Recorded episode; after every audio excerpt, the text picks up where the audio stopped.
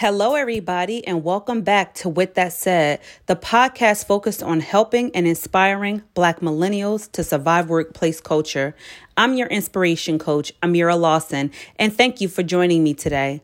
If you like my podcast, be sure to follow me on SoundCloud, Spotify, Apple Podcasts, Google Podcasts, or wherever you listen. You can always reach me at with that said podcast at gmail.com. And don't forget to follow me on Instagram with that said podcast or on Facebook with that said podcast where you can join our community. I look forward to hearing from you. Now let's get into the conversation. Hello. Hi. Hey. Are we better? Yeah, I think we're good now. Oh, God is good all the time, and all the time, God is good. Hello, everybody, and welcome back to With That Said podcast. Today, I have a really exciting guest. He is my first male guest, and I'm very, very, very happy that he agreed to join me on the podcast today. His name is Troy Neal. Um, and before I turn it over to Troy, I want to just take a moment and acknowledge uh, the status of our country today and to send prayers of mercy, of grace, of faith to uh, George Floyd's family um, and to everyone in the Minneapolis area and to everyone, um, every person of color who may be struggling at this time. So, just so you know, everybody here at With That Said podcast is with you um, and we have our arms around you. So it's a very heavy topic right now. And then I'll turn it over to Troy. Uh, Troy. Hey, what's up? uh, thanks for having me, Amira. I really appreciate this. And like like you said, it's a really pivotal time in our country, and a lot is going on, especially for Black folks. So, you know, I think it couldn't be even more um, special that I'm on this podcast at this particular time, and I'm the first male, which I take pride in. So I, I really appreciate you having me on as well. Thank you. I'm happy to have you. And as we think about the conversation about about you know people of color in our, you know, and what's going on today, uh, I know I asked you prior to us getting on the podcast. Um, I sent you a question and I asked you if you would be comfortable talking about what it was like to be a father of a black boy um, in today's current climate. So I wanted to kick off our conversation there, um, just yeah. because I think where we are today, we kind of we really can't skate past that, um, and I think that it's a great translation, a great transition into the conversation about how you plan to prepare him to survive as a man of color in, in, the working world and whatever that means for you obviously is, is for your family but um, I'm a mother of three boys myself. Um, so I have all boys, and I have to tell you, um, it's very difficult to think about what it's going to be like to send them out into the world. Um, you know, it's the, the crazy world that we live in. I just wrote an article actually that I published on LinkedIn, which really talked about the trauma I faced as a woman of color raising a, a black boy in a you know predominantly white neighborhood affluent neighborhood and just the challenges and struggles we face um, um, you know just in our short time here and it hasn't even been two years. So i wanted to hear from you because this episode is all about i mean you know i speak for the women mostly but this episode is mostly for the men and for the women who are concerned about how men think. So i want to hear from you. What are your thoughts around raising a black boy in today's climate and and how are you and your wife managing that yeah, thank you. Um, so, like you, I have three kids. I have two beautiful girls. I have my oldest is a girl, and she is eight, and my youngest, who is two months, is a girl. Um, and then I have the middle boy. My boy, uh, my son, his name is Jelani, and uh, he's two years old. So, even and I'll kind of like tie in a little bit my background as well because it, it kind of like translates to all of this like even before having kids, like just as a single person or somebody as uh, a young African American raised in America, I, I, kind of always thought about like how challenging it would be to have a son, um, just from the stuff I've gone through, and not to say I've gone through anything more challenging than any other black man, but just the normal everyday occurrences of, of being black in America, especially as a black male. So um, my wife and I, we met in college. Um, we dated for a while. Um, well, we dated for a few years, and then after we graduated college, we ended up getting married. Um, so she's um, an entrepreneur. She's a fashion um, stylist. So she works with a lot of celebrities. She works with um, television networks. She's worked with a lot of like high profile professional women who use her services to um, basically update their wardrobe or transition back from birth or you need a closet cleanse or whatever the, the situation calls for. So she's kind of a um, an art an artist and um, a creative. So me, I I grew up um, in New York City. I was uh, oldest of three uh, from a family of a single mom. So I've always kind of had a business mentality just out of necessity. I've just kind of been, um, for lack of a better word, like a hustler in terms of just figuring out navigating the world as you know I needed to while my mom worked two and three jobs to raise us. So um, that kind of all translates into you know how I ended up where I'm at professionally. So right now I am a commercial banker. I'm a vice president at a large um, national bank, and I'm also pursuing my executive MBA at Columbia Business School. So all of those different uh, views of life in terms of where I grew up. I grew up, you know, in a fairly like l- like lower middle class um, neighborhood. Um, a lot of people of color in like Queens, in Jamaica, Queens, New York, mm. and um, and just translating that to like the the things I've seen just in the corporate world and even at Columbia and just even some of the other schools I've gone to um, just really frames it that you know that there's a time where people look at you different um, as a black boy. So I remember, and I was always in activities really because my mom was working all the time. So she was like, you know, oh, they're signing, they got soccer team. Oh, you're gonna go sign up for that. Oh, they got a you know basketball team. We're gonna sign you up for that. Just because she needed things, activities to keep me occupied while she was working. Mm-hmm. So, um, you know, I grew up doing a lot of different activities, and I ended up joining the Boys Club of New York, and the Boys Club of New York was an after school program that after um, like three o'clock when school got out until maybe eight or nine o'clock at night, you could stay there. You can do, you know, homework, um, academ- uh, academics. You could do athletics.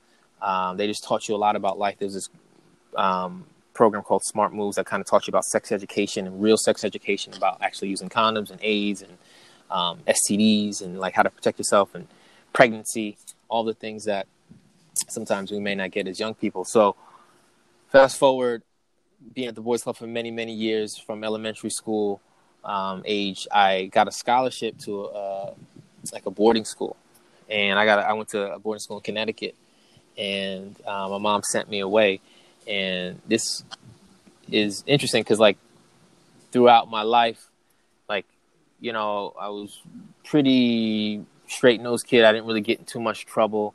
Um, and I kind of like stayed on the straight and narrow in terms of uh, not getting caught up in certain activities going on in my neighborhood. But I was really close to it. But when I went to Kent, this is a school called Kent, it's in Connecticut.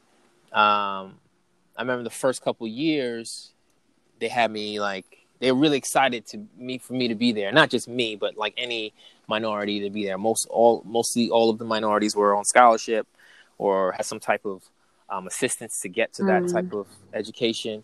So they were it was like, you know, maybe 20, 25 of us in a school of like 550 students and we all stuck together and we all kind of supported each other, but then the school would like be excited about having us there and, and for me particularly they would put me on the poster, and I would be in, mm, I, I was tokenizing, to- was, tokenizing you. Yeah, for yeah. lack of you know mm-hmm. representation, they wanted to make sure that that was shown, you know, for the prospective students or just anybody coming in. So I had all of that, and I was like that kid in my first couple years. I remember, and I went to the school. I was like short and skinny, I was like five three, and I was like hundred pounds, and I was like, you know, eh, my voice didn't change yet, and all these things. I didn't have any facial hair, so it was like. But then, as normal boys do, you become, you know, young men, and I grew up where I started growing. I, I grew three inches every year, like three to four inches every single year in high school, and uh, you know, just started to get a little facial hair, not too much like at that time, but I my appearance changed, right? And that was like probably the first time I noticed that people treated me differently mm. based on my appearance, who already knew me, right? Because mm. I understood the world, I understood history, and my mom did a good job of teaching me, you know, about um, the history of African Americans in our country and, and, things like that. But um, that was the first time I probably really faced it, where the year before I'm on the poster and you guys are putting me in the video and you know having me as a representation of the school. And then in the next year the ne- the same people the same administration are, you know is looking at me a little different just because of the way I look and how tall I am now. Now I'm 5'10 you mm. know and you know things are a little different as far as the perspective. So uh, I think about that a lot when I raise my son just because he's a little boy and he has I want I don't want to rob him of the freedom of being a little boy where he can just mm. be, you know, rambunctious and energetic and do what he needs to do to to to express himself. But then I'm also conscious of the fact that people the same people who are looking at him now and saying, "Oh, he's so cute and he's so adorable and blah blah," are the same people who are going to be scared of him potentially in 12 to you know 14 years.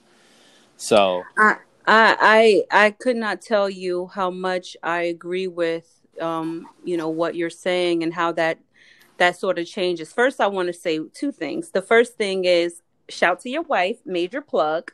Yeah, yeah, I, yeah. She's the best. pre, you know, definitely supporting you know the women on this platform. So big shout out to her um, and, and all the things that she's accomplishing um, in her professional career.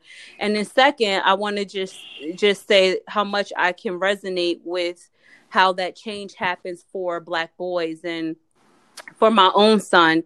Um, that change happened for him. You know, the, the the change from become being a boy and being able to participate in childlike things, and to being seen in my mind as a man by the outside world at eight mm. you know, mm. and it happened at his school where he was choked by a middle-aged man mm. at his school, white man.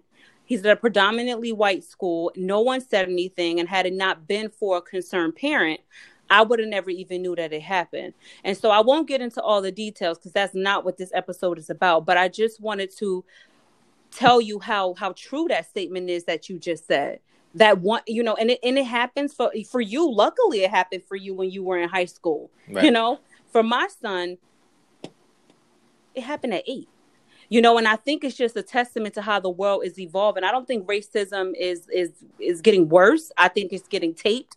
I think it's getting more publicity. I think the current you know whatever the political climate is in the world we live in either exacerbates it or mask it depending on your political views at the time but i just i just wanted to say you know that that i understand where you're coming from and and it does happen. And so how did you you know knowing that there was a change from being like for lack of better words the cute boy to being troy the man how did that um, show up for you in the workplace? Because you know as you become an adult and now you're a man man and you you get your first job um, mm-hmm. And speaking of that, where was your first job in corporate America? What were you doing? Um, and then what, you know, how was your perception of the culture around you, and how do you feel the culture around you you perceived you in return? Yeah, yeah, um, yeah. I mean, it's heavy. I mean, I think. Um, sorry to hear about your son. That's that's just crazy. That's just no child needs to be experience needs to experience anything like that. So you know, God bless him. But um, yeah, I mean a lot of it is to your point. It, it, it, it's it's parallel through young young age young men turning into young uh, young boys turning into men, um, young adults, right? Kind of in that 18, 21, the young 20s age, and then as you mentioned, even in corporate America past that, right? So mm. um, I've had experiences all type of um, in all in all of those different points in my life. So to answer your question about like corporate America, like my first job after college was it was a, it was a combination. I had I had a business, so I started a business in college, right? Um, I I went to school in, at North Carolina State University. So I had been away already at the private school and the boarding school. So I had been, I was used to being away from home, um, and I and it was a really good opportunity for me to um, get out of my house. There's a lot of things going on, so I was able to um, focus on what I needed to do to develop myself. So in college, um, I just saw a business opportunity where I was from New York and I was going down south to North Carolina, and everybody was asking me at that time, like, "Oh, can you get me this? Can you get me that from New York?" And I was like, "Oh, okay, sure." And then it just became something where like the New York appeal of access to like at that time, like the biggest thing was like mixtapes, mixtapes and Avirex jackets. so this is like the this is like the late '90s, right? uh, I went to school like '99 there, and then I started like seeing like I could sell them as opposed to just like being a mule or. you would pick up the mixtapes and then bring them back to NC uh, NC State, um, and then that began your sort of entrepreneurial journey. Um, how long were you an entrepreneur, and then how did you make that transition into corporate America? Right. Um, yeah. So I did that. I did the my my business for four years. So I started it uh, probably in the middle of my junior year or sophomore junior year, and then I did it for two years after I graduated. So uh, my first job in corporate America was actually working at a bank. So it was simultaneously while I was running my business. So I launched my business on, on NC State's campus. I was able to utilize a lot of the resources and the network that just comes with being a college student and I saw like there was a difference between the capabilities and the opportunity that I was able to use as a student mm-hmm. as on campus versus when I went to corporate America and found out that like there's certain limitations and th- things that I wasn't allowed to do or couldn't do because of who I didn't know or what I didn't you know have experience in or etc. So that was let, a big. Let, us stop there. So, what yeah. were some of those things? Because, yes, what are some yeah. of those things? so, I think coming from New York and coming from a background of somebody who's always thinking like business minded or as a like a as an entrepreneur, I'm not thinking with any limits on terms of what I can do. So, college was great for me. I was able to utilize like like free student legal services, for example. We set up LLCs and we set up like 501c nonprofits. Um, so um, 501c3 nonprofits. So it was like a lot of things that normally, you know, in the real world, you have to pay somebody to do. Um, even like uh, reserving a venue to host an event, like we were able to get all the venues and all the space free on campus mm-hmm. because we were students and we were part of, and we, we actually set up a student organization. I set up a student, I founded, I co-founded a student organization called Young Black Entrepreneurs, um, and that was like a, um, a, a vehicle that I was able to basically house my company through and deliver the products and services that we were selling, but then also other entrepreneurs on campus. So we became like a network of young black entrepreneurs where we were. Um, it didn't have to be a business major. It didn't have to be somebody who was business minded, but if something I had a passion for something that you can turn that and translate that into a business. So we did entrepreneurial training, um, education and training, and then we also did hands on experience. So we had like a dual um, I guess, um, uh, learning in terms of how people would experience entrepreneurship, both educationally and learning from people who've already done it, but then mm-hmm. also like actually doing events and hosting events, uh, uh, doing events and hosting um, uh, fundraisers. So when I left school, when I graduated, uh, I was still doing my business, and the first corporate job I got was at in a bank, and I was a teller. I was a teller in a bank, and I actually did some back office work for um, a credit union and then a regional bank. So I was, and particularly when I was um, working on the platform side in the regional bank, I actually hated that job. The reason I, I, I hated that job was just because of the differences that as I noticed that the things that, as I mentioned, I wasn't able to express ideas or have a say in uh, directing the way I felt we can improve on things versus um, being in the machine. Yeah. Right. yeah. Right. Right. Mm-hmm. Right. And so one of the one of the things that you brought up that I think will be interesting for um, people of color to hear. I don't know if this, especially those starting their first job, because I think as you grow in your professional career and build a reputation and get people to understand your different skills, talents, gifts, and abilities, you get a little bit more leeway to be a little bit more entrepreneurial. But yeah. I think that when you're starting out, as you mentioned, you started as a teller. I also started as a teller in my professional career. And I think that it, you have to understand where you are in the corporate structure and in how you are perceived based on your job title. And Correct. so I think it has nothing to do with intellectual capability. You didn't like Troy, the individual didn't change. Amira, the individual didn't change. My uh, my brain didn't change. I am who I am. It was just the title. And so right. because we were tellers, you know, you don't have the same reign over decision making as you would if you're a branch manager or if you're a VP or if you're an mm-hmm. AVP versus an officer. And so, mm-hmm. for some of you who don't know, I want to just like give a little bit background about that. So there's different levels within every organization. Um, the, you know that you can be a director, you can be a SVP, a ED, a executive director, an officer, um, you know, or no title at all. And then based on what those titles are, depending on where you work, they could shape your ability to contribute or not contribute to the organization. And so mm-hmm.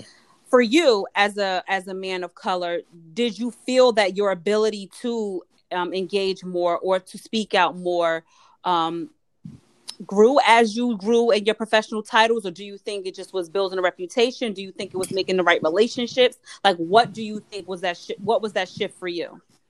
Yeah so i think that it's um there's a difference, right? And you, I think you you articulated it really well. It, it, it is based on your title, where you're at in the bank or or in any company, um, to kind of determine your level of expected input or, um, like you said, power. So, for me, I wasn't necessarily thinking that way because I came from an entrepreneurial background, and you know, in, in, terms of me making decisions, I just made decisions that was best for the company mm-hmm. and best for the business, right? So me as a teller or me as a lower level employee coming to any position, I didn't see myself as that. Mm-hmm. I saw mm-hmm. myself as somebody who obviously had to do the role that I was, um, you know, assigned to do or to uh, take the task that I was um, performing seriously and um, try to do as well as possible but I didn't want to limit like my input on the business itself just based on that. So that was a, a, a big shift for me because I had to understand that not everybody thinks like that, right? There are certain leaders, certain managers, certain people who are going to give anybody, regardless of title, regardless of position, regardless of how much money you make, the opportunity to input and make the business better, not like to make themselves better, make the business better. And they'll take an idea from anybody. And there's other people the probably majority of people in corporate America who are like, no, it's not your place. You can't say this. Don't say this to this person, and don't suggest this, or don't like. They they thwart um, creativity and um, you know just like um, creating ideas to make things better. So um, I learned that probably in my first role, and and even at the bank, like it was just it was it was interesting because it was a regional bank. It was based in like the, the Carolinas, and I was I, I remember there was so many experiences that I had where I was one of the only few blacks there mm. at that bank. And I remember like if I was not there in the bank at that time that certain things happened, um, the experiences of black customers would have been a lot more different. Mm. Mm. Right? So then it's like I realized like this is not just a job, but it's also important to be represented in places where we need to, you know, patron in, in, in society. We need to be in, you know, have bank accounts and we need to have financial literacy. We need to have all of these things to operate because not everybody's going to be an entrepreneur. Not everybody is going to follow a, a certain path. And the representation of just me as a teller, like not even like having any power, like helped certain black people just being there.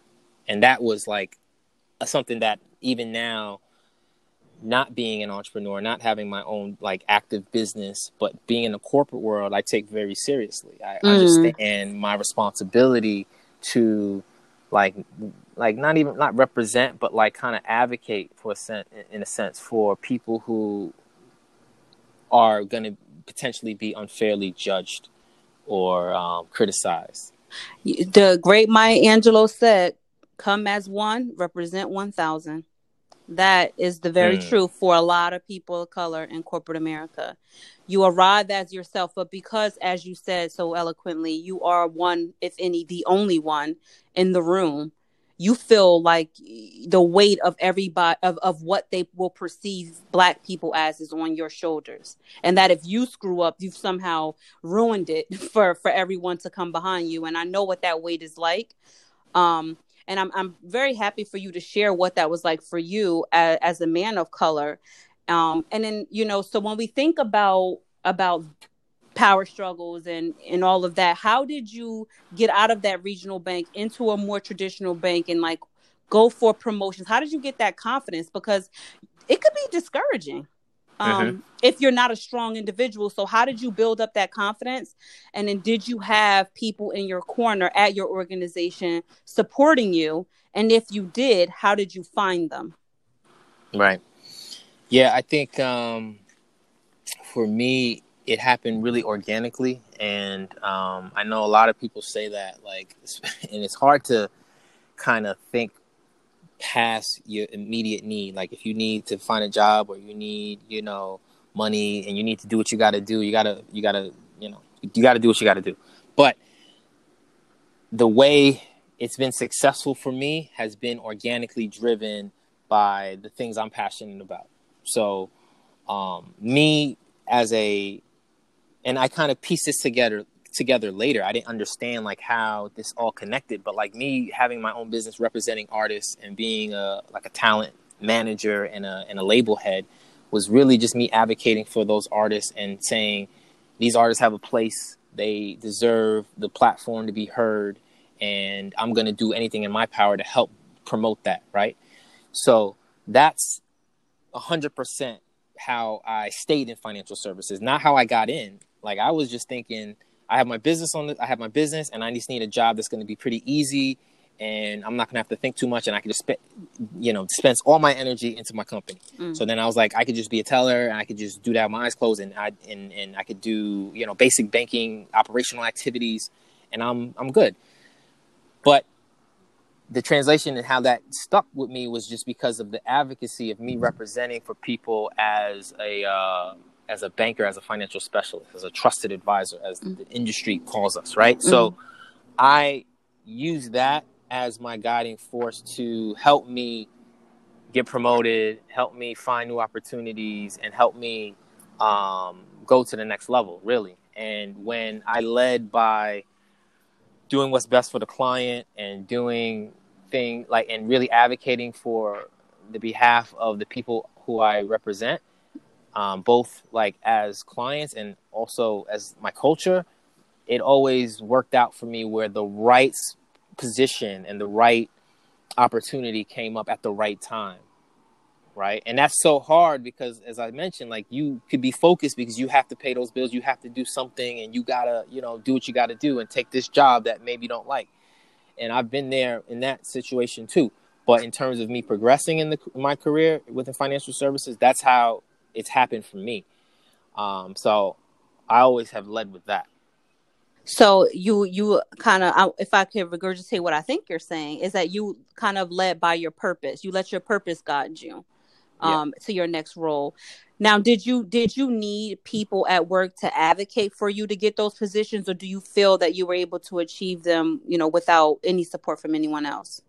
No, I mean absolutely. I had people who um, advocated for me and acted as mentors to me. And the, the interesting thing I think about mentor mentorship and men, mentoring um, is that it has to be, in my opinion, and this is not, you know, maybe it's different people's opinions, but I think it has to be organic and it has to be something that you really connect with the person on in terms of either the way you approach business or the way you think about business or um, your goals. You have to have something, there has to be some type of commonality that brings people together. So when I would network and you know just like anybody else you meeting upper management or you're meeting people who are in higher positions than you i would introduce myself and meet them but you know they knew who i was based on just the performance that i had given them within the position right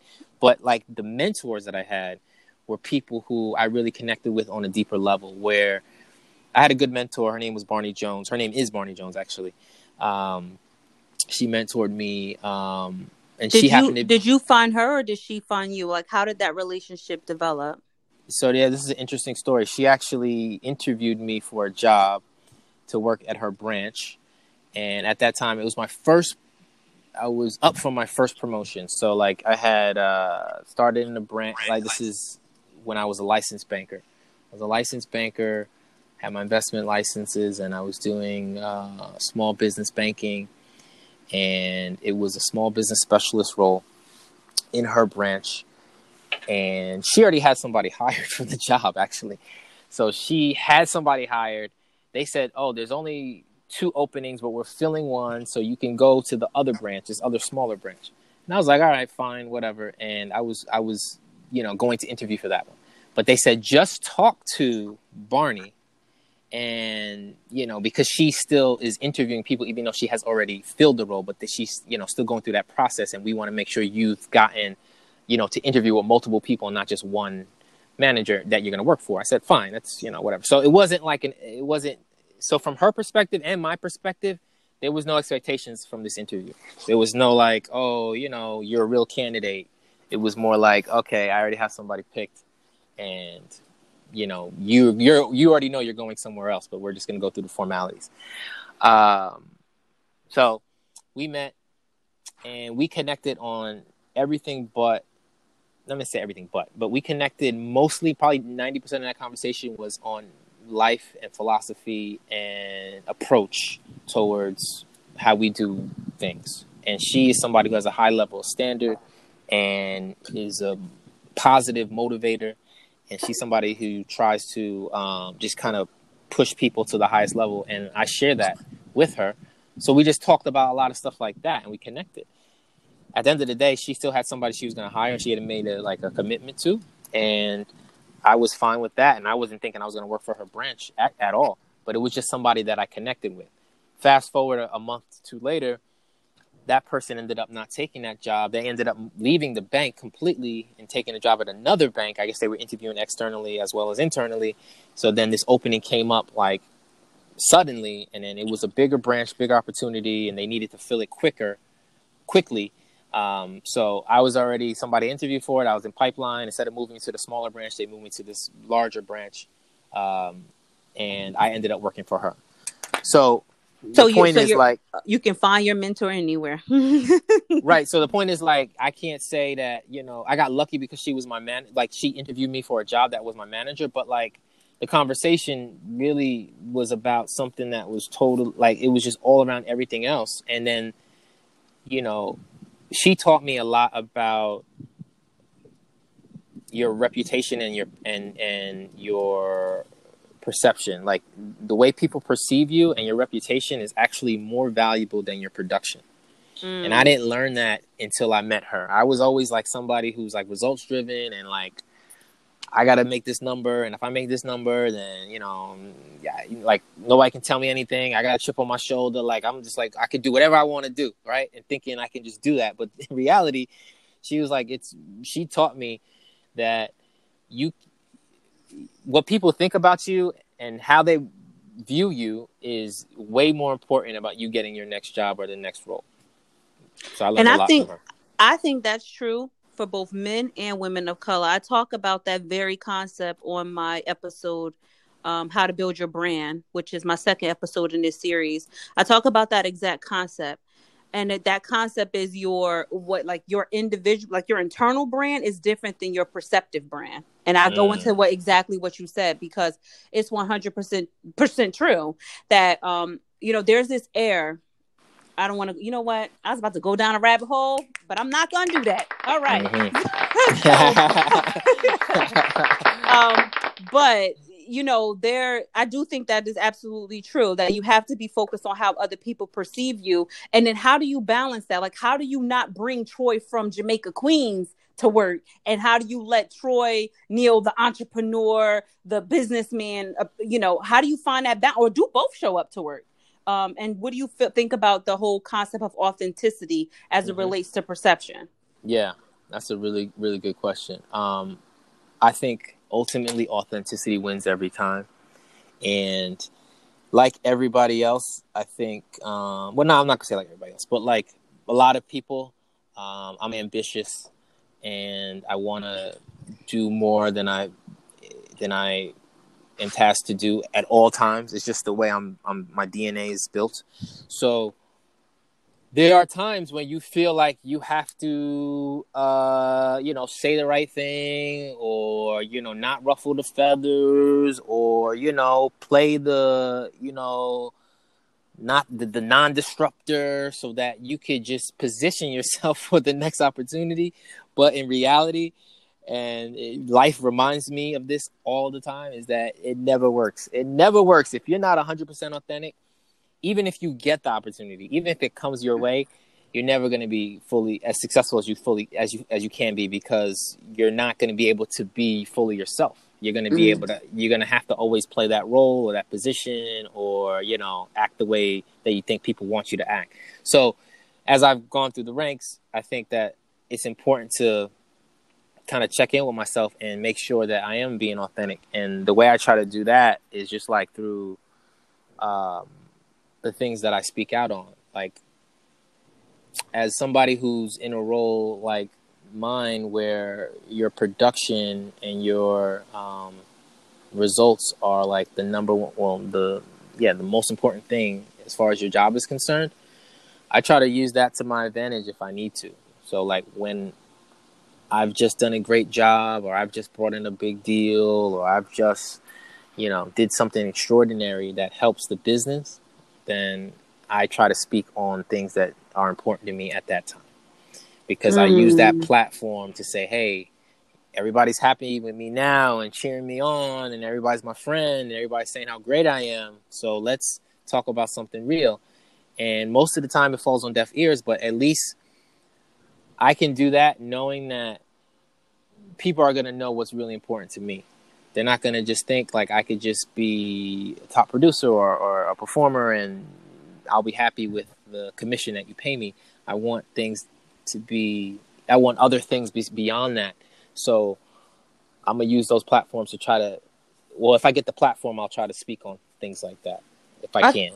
That's very, very, very encouraging, Troy. And something that you mentioned that I want to make sure we dig into is advocating for your own professional goals um, yeah. to your yeah. manager. So let's stop there for a minute. And I want you to go into detail about what mm-hmm. that looks like for you as a man at work. And like, how did you, I know you mentioned you, you waited until, you know, the, the the skies were clear there was no clouds it was perfectly sunny and you just had a big win but how did you prepare for those conversations is more yeah. is what i would love the audience to know yeah, though. So that, so you actually brought up a really good point because by doing it the way I've done it, actually probably has hurt me in terms of positioning myself for the next position uh, or the next opportunity because I'm always waiting on the results to be able to like you know say this or say that or to like feel I'm validated in my mind because of my expectations to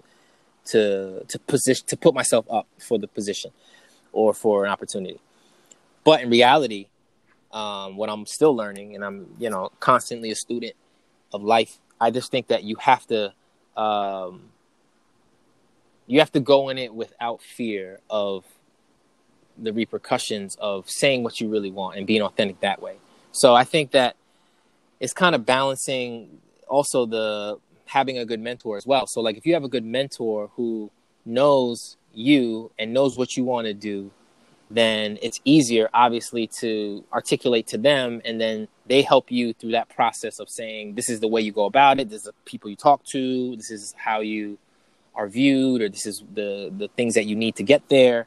Um, but then you, like to your point, you have to speak it into existence because if you don't say, "This is what I want to do," people will act like they've never heard of it when it's time when the time comes, Mhm. right? Like I've I've I've been in positions where, you know, I've had great managers supporting me, top performing banker, been you know awarded national sales trips and you know presidents clubs, all these things, and you know me and my mentors and my manager and the people who are supportive of me know everything I want to do.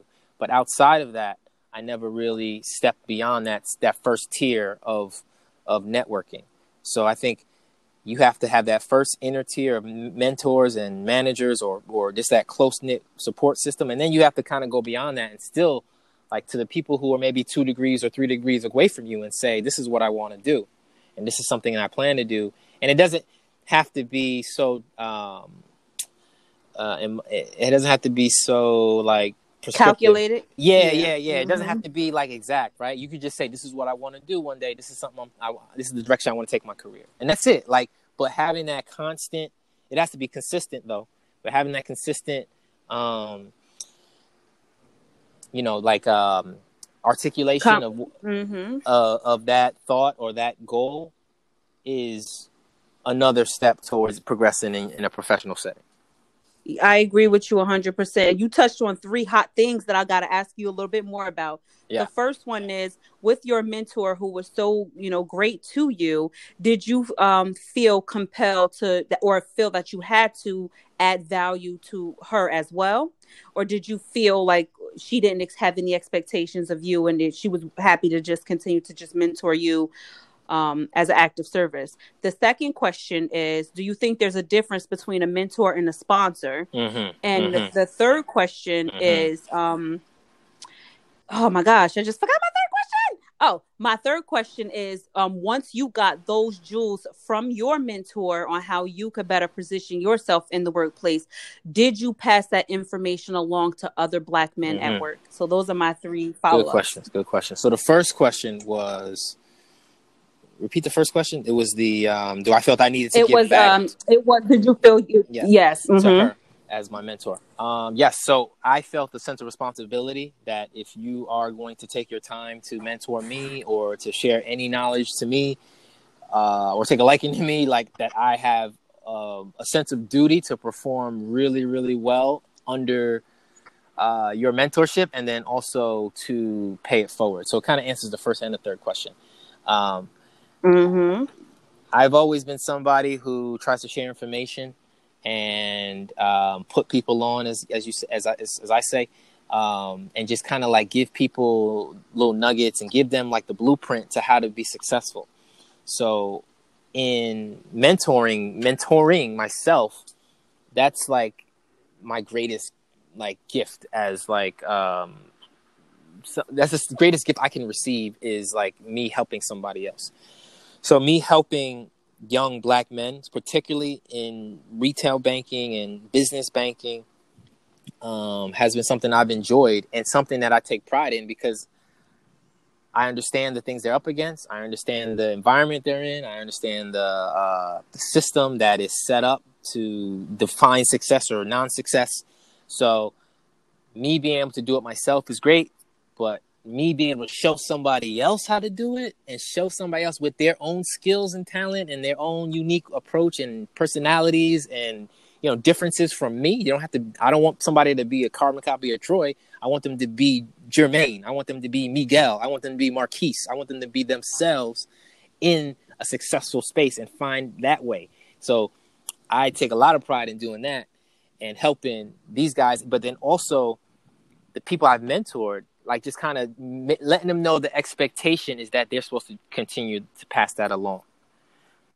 You know, Mm, that's that big part. because That I think a lot of people can can get that Mm. mentorship or you know even have like a sponsor, like you said, and and um, have somebody where I think the difference is to answer question two is sponsorship is somebody who could walk you in the room, right? Mentor is somebody who could set Mhm. you up, get you ready, you know, and you're off on.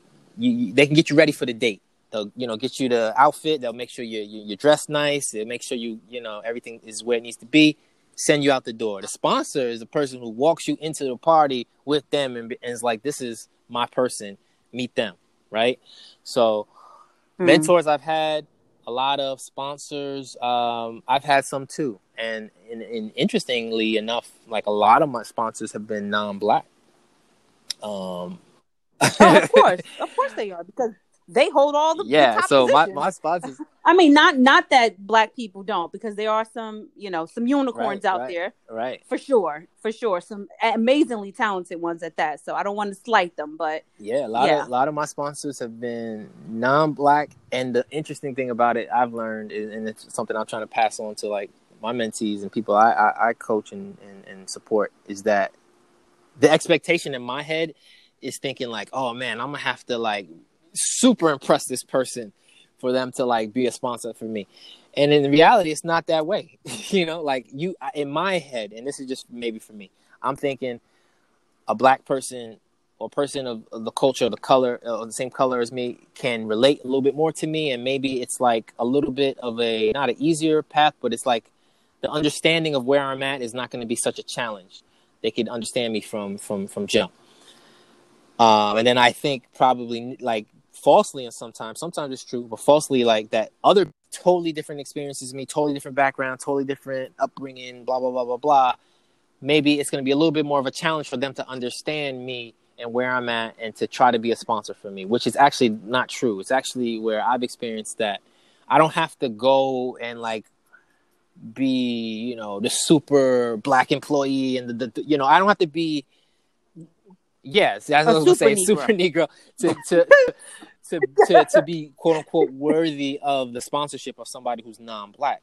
And that's the thing that blew my mind because I was just like yo this person is just like they just cool with me. They just rock with me. They just like I don't have to like impress them. They just like cool. And they they they they see the value in me. So I think a lot it, it goes to like and I think in, in, in terms of women, um, I try to encourage a lot of women business owners and bi- women professionals to do this as well. Like you're you're already enough, right? Enough. You you don't need to Mhm. like be something else that you're not. You already are good enough. And a lot of my non-black sponsors have taught me that in just terms of like the the thing I didn't have to jump through hoops to like get their acceptance. Yeah, no, I would agree. And all of my, to your point, all of my sponsors, uh, with the exception of one, the devil was about to make a liar out of me, but not today. All of my sponsors at work, with the exception of one, have been um, all white. I did have one African American female, very high level executive uh, sponsor me, which which I was forever. I did not appreciate that at the time. I talked about that in my How to Mm. Be a Good Mentee episode. I did not appreciate what that value that held at the time because I was very young in my career and very just green behind the ears. And um, if I had realized the gift Right, that right, God right. had given me back then, I would have handled this situation a lot differently. So I'm so happy that you stopped and you gave us that inform that that knowledge there because it's so true. When you find people who you think can help you walk you into the room, for lack of a better term, and say, "This is my God." those are the people who you have to have confidence to approach and you have to feel okay to just ask Right, like a lot right, of right. people don't ask and you don't have a mentor not because you don't deserve one but Right. literally because you did not ask for one and so for some people like you it does happen organically where your mentor and you you guys just find each other and it's kumbaya but for others and i could speak only for myself i'm not the most extroverted person i always like to, i think i'm like Right. introvert extrovert Yeah. so I'm extroverted when I have to be, but if I don't have to be, I'm introverted.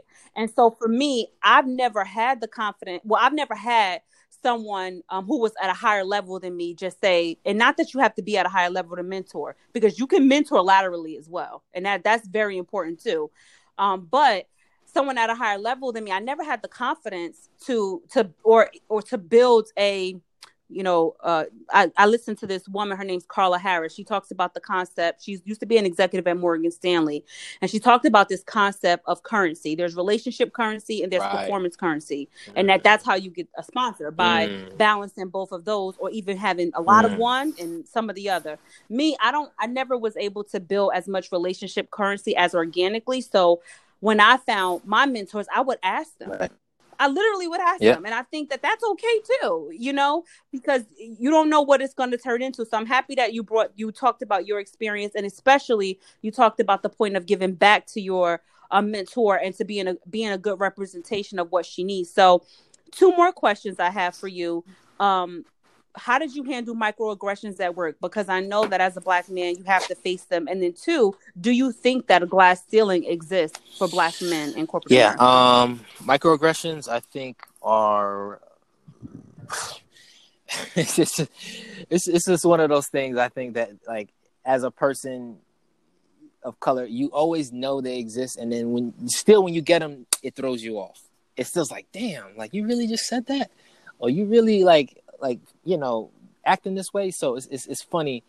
Um, they definitely exist, and they definitely. Um, let me think how I deal with them. I I really, it's kind of like weird because sometimes it depends what mood I'm in, right? Like my idealistic self would want to be like, yeah, I challenge everyone, and I, you know, I, I, I educate and I do this and I do that. But sometimes it's like it catches me at a different time where I'm like focused on something else and this, this, and that. So I don't get to address it at that time.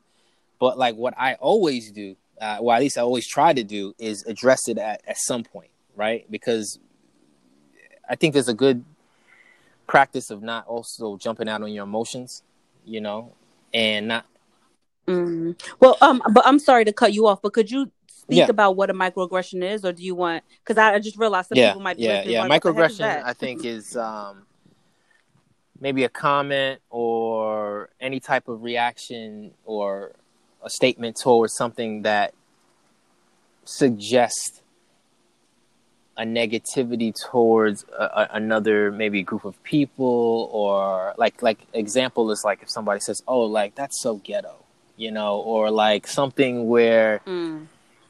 somebody makes a joke at the at the slight of somebody else or another group of people right? And it's kind of like, um, I mean, that's kind of it. But then it's it, it, it, microaggression probably is more tailored towards you, like uh, an individual, right? So somebody could say something about like you particularly and related to like an, a stereotype or something like that. So that's kind of how I see microaggressions. Um, and I, I, I it's just one of those things. Like again, it just depends on the mood and, and how I feel that day or what I got going on. But I always try to address it in a, in a manner that needs to, in the way it needs to be addressed at the time, uh, or at or, or at a later time. So, if if it's somebody like usually for me, if it's somebody like I'm really cool with or I have no aversion to having a frank conversation with, then we'll just have the conversation right there and just we'll go in. You know, I'll just go in on them, and then they'll be like, "Whoa." Troy, you know. but then other people who, you know, maybe I don't really interact with them that much, I don't work with them that much, or I'm, you know, different area of the of my company, I'll figure out a better way to to kind of uh, approach that.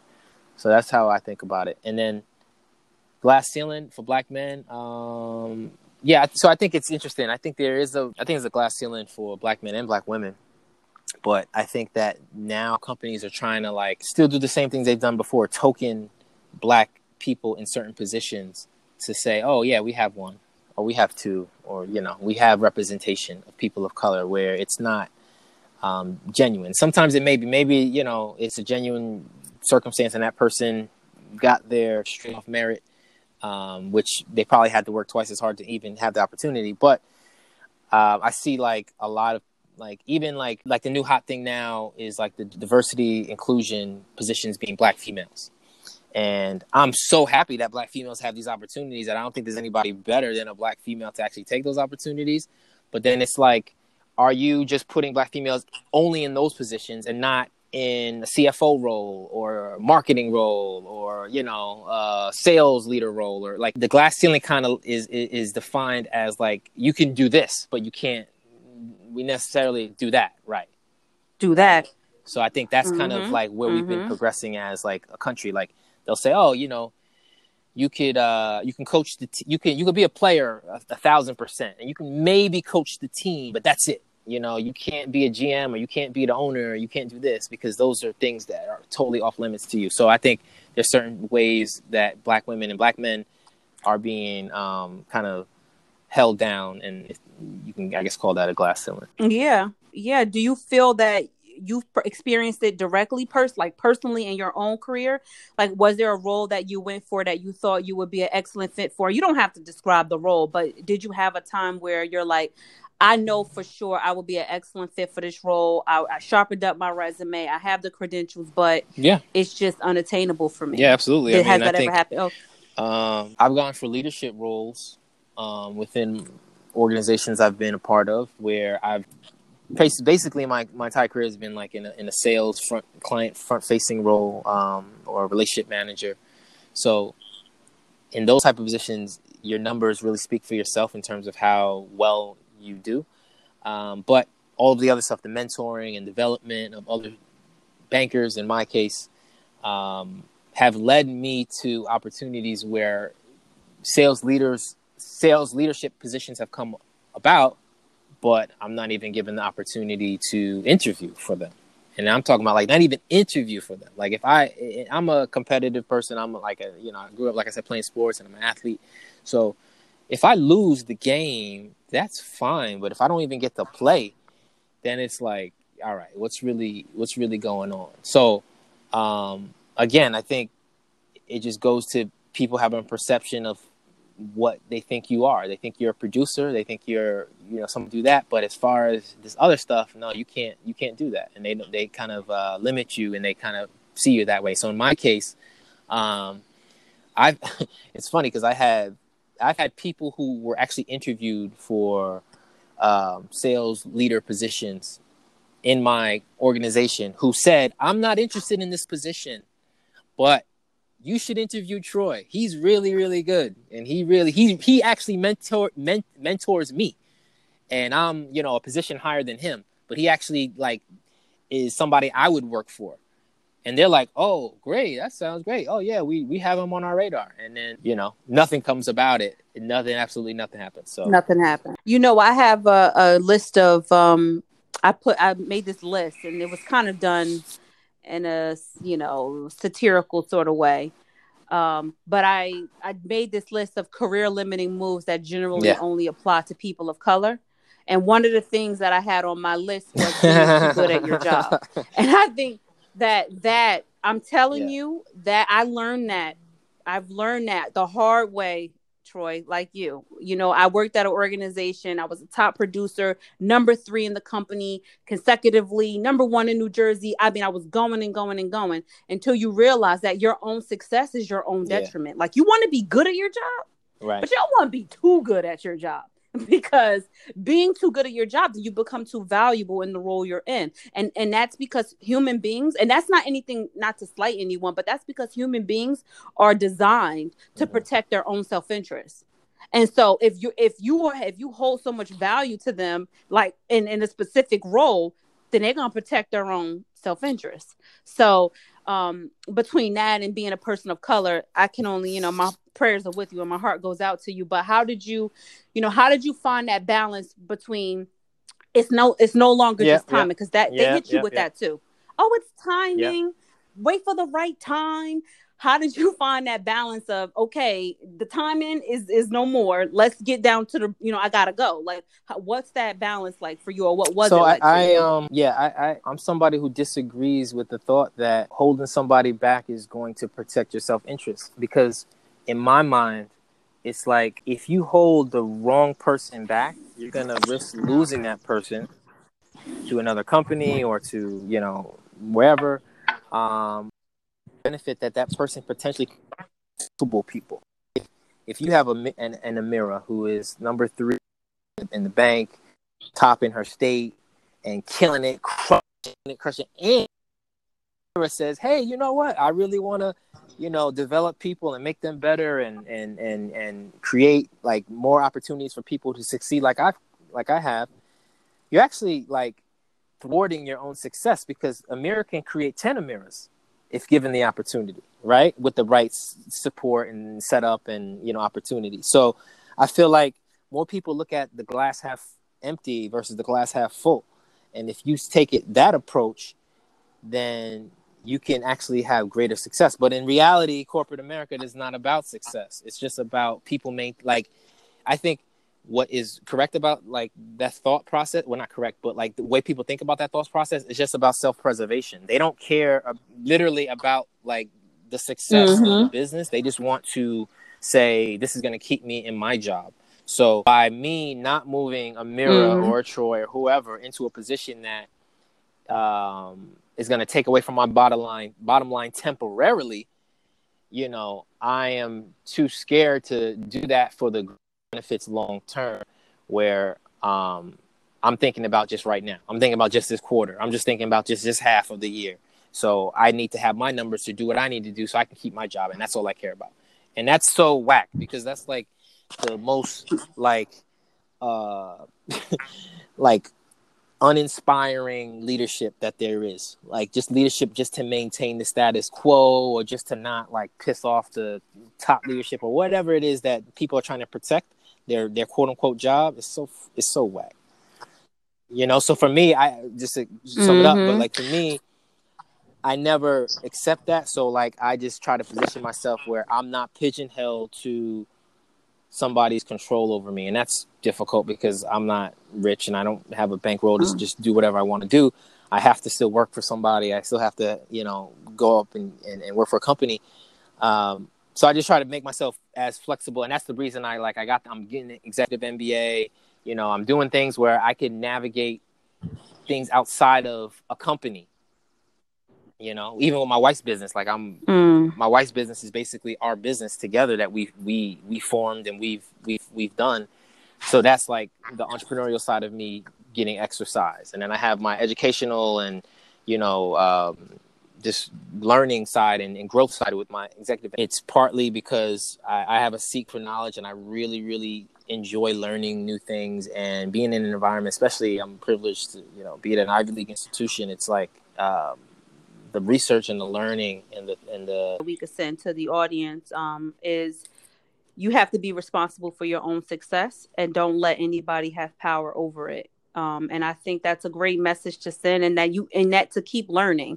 Um, I was very inspired to hear that you were going back to get your executive MBA because um, you know it gives you another license as you mentioned to to pivot if you need to or to continue to grow a, as you have and so was that a part was getting your executive mba a part of your long term strategy that you and your wife laid out or was it just like um I realized that because I don't have my executive MBA, I can't get the specific position at this specific company.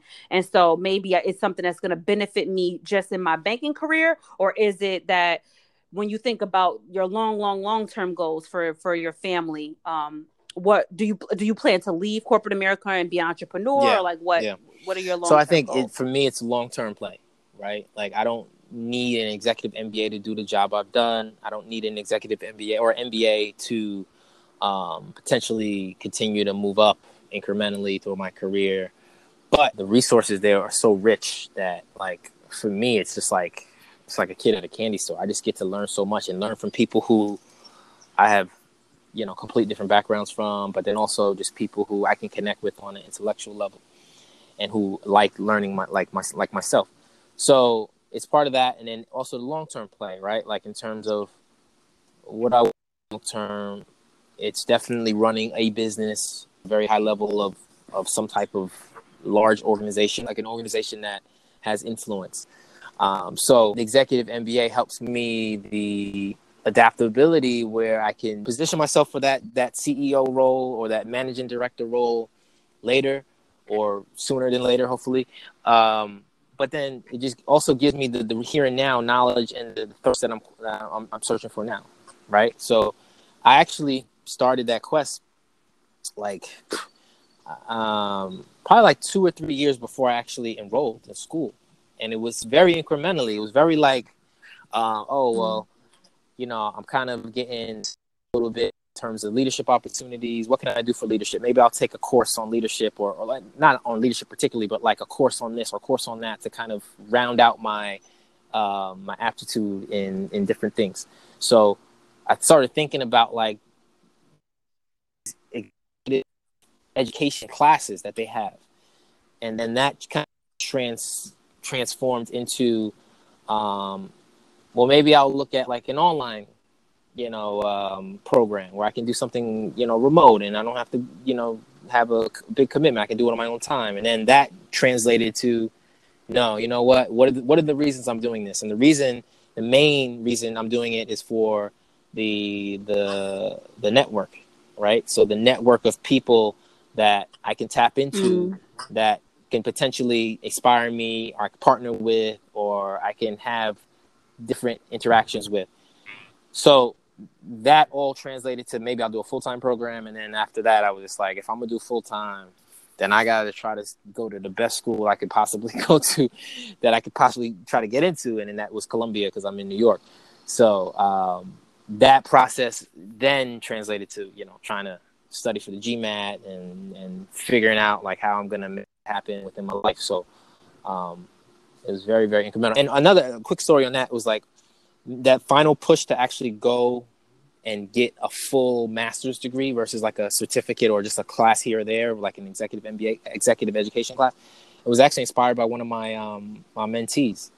So I had a mentee who was a few years younger than me and you know very accomplished guy he he was able to um, bring himself up from a top performing banker in one position to where he transitioned to another role and he struggled initially it was a different type of role all in business banking and he had he had a struggle with uh, mm. just the aspects of when you're dealing with larger companies and you're managing relationships versus being a sales executive in a branch. When you're in sales in a branch, it's quick, it's fast, it's whoever's in the, in the in the room and you're doing what you're doing your thing. Versus actually being a relationship manager where you're building relationships, you're building trust, you're you're you're doing more uh, long term approach. So anyway, he became the number one relationship manager in his position um, after a few years of him developing his skills. So he inspires me a lot to helping him out, but he had it all in him. I just helped him do it.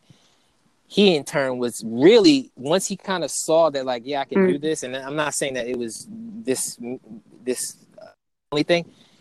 He realized I want to go back to school and get my JD MBA, and he was kind of like teetering on the fence. I don't know if I should do it. I think I'm too old, and this, this, and that, and blah blah blah. And I was like his number one cheerleader in trying to convince him to go ahead and do the thing that he's meant to do, which is to be a lawyer and to get his MBA.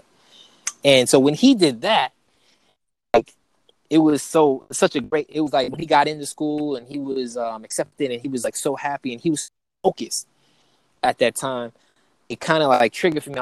Wow, like that's actually really cool when I was teetering on the on the executive education thing, and then I kind of decided if I'm gonna do it, I got to do it all the way. I can't tell somebody to go ahead and go all the way, and then I'm like kind of like you know just one foot in, one foot out. If I'm gonna go do it, I got to do it all. So that's what led to the whole executive MBA like pursuit.